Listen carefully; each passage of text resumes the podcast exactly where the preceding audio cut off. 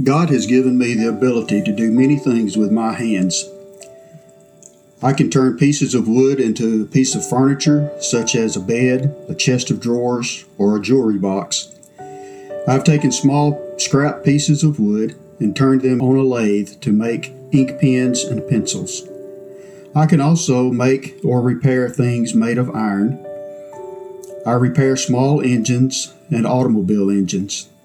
I can't describe the joy of cranking an engine that hasn't run in years and listen to its hum. There is great satisfaction in taking something that has been discarded as worthless and bringing it back to life. My name is Jeff Armbrister, and I am an ordained elder in the North Alabama Conference of the United Methodist Church. I have not always had this joy about my mechanical abilities. During my time of preparation for ordained ministry, I spent a decade sitting in college and seminary classes or reading and writing. It was 10 years of living in my head. I looked forward to the few occasions when I could get out of my head and into my hands. There were many times during that period of preparation and training when I asked God why I was given these talents and called to a vocation of ministry where they would not be used regularly. I wrestled with this for more than 20 years.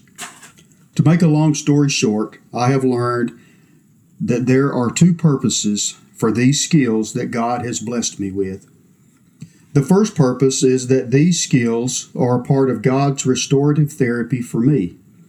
They exercise a different part of my brain and body that most of my ministry does not use.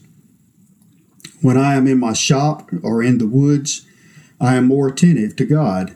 Uh, that sounds strange coming from a preacher.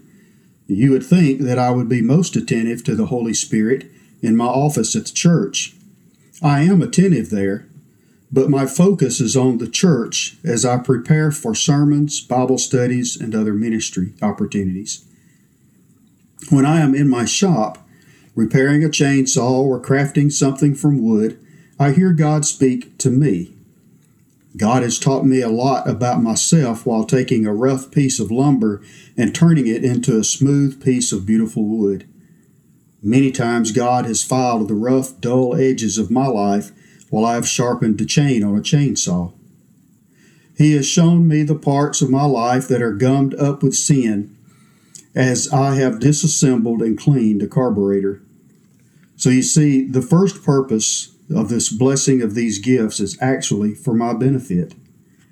The second purpose is to serve others. For a long time, I thought this was the only purpose for these skills.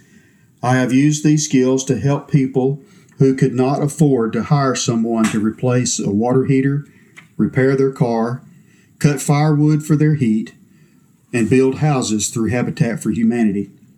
God has given me opportunities to use these abilities in the communities where I have lived and served, as well as on mission trips. Christian ministry requires both serving with mind and hands.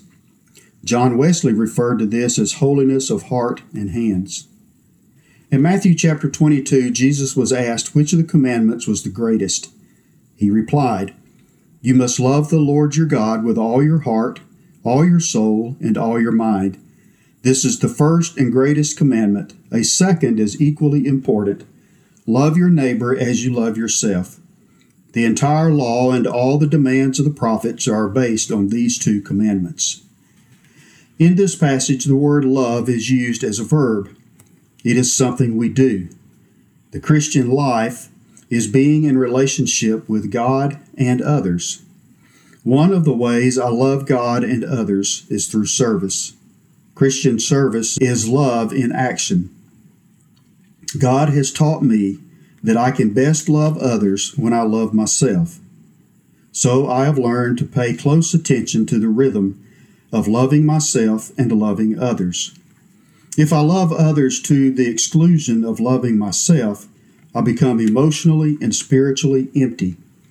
If I love myself and ignore others, I become selfish and prideful. I am a slow learner. It takes a while for the Holy Spirit to get through this thick, dull mind of mine. I have only recently come to see the wisdom in these two commands. I love God by loving others and myself. I love others by loving God and myself. I love myself by loving God and others. Will you join me in prayer? Loving God, you are the giver of perfect gifts. Every skill, every talent is a blessing from you. Teach us how to live in a rhythm of service that allows our love for you, our neighbor, and ourselves to grow to maturity. Holy Spirit, open our eyes to see your presence with us in the routines of life. Tune our ears to the sound of your voice so we may hear what you have to say to us. And fill our hearts with love for God, love for our neighbor, and love for ourselves so that there is no room for selfish desires.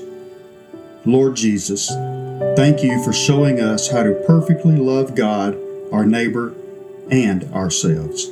Amen.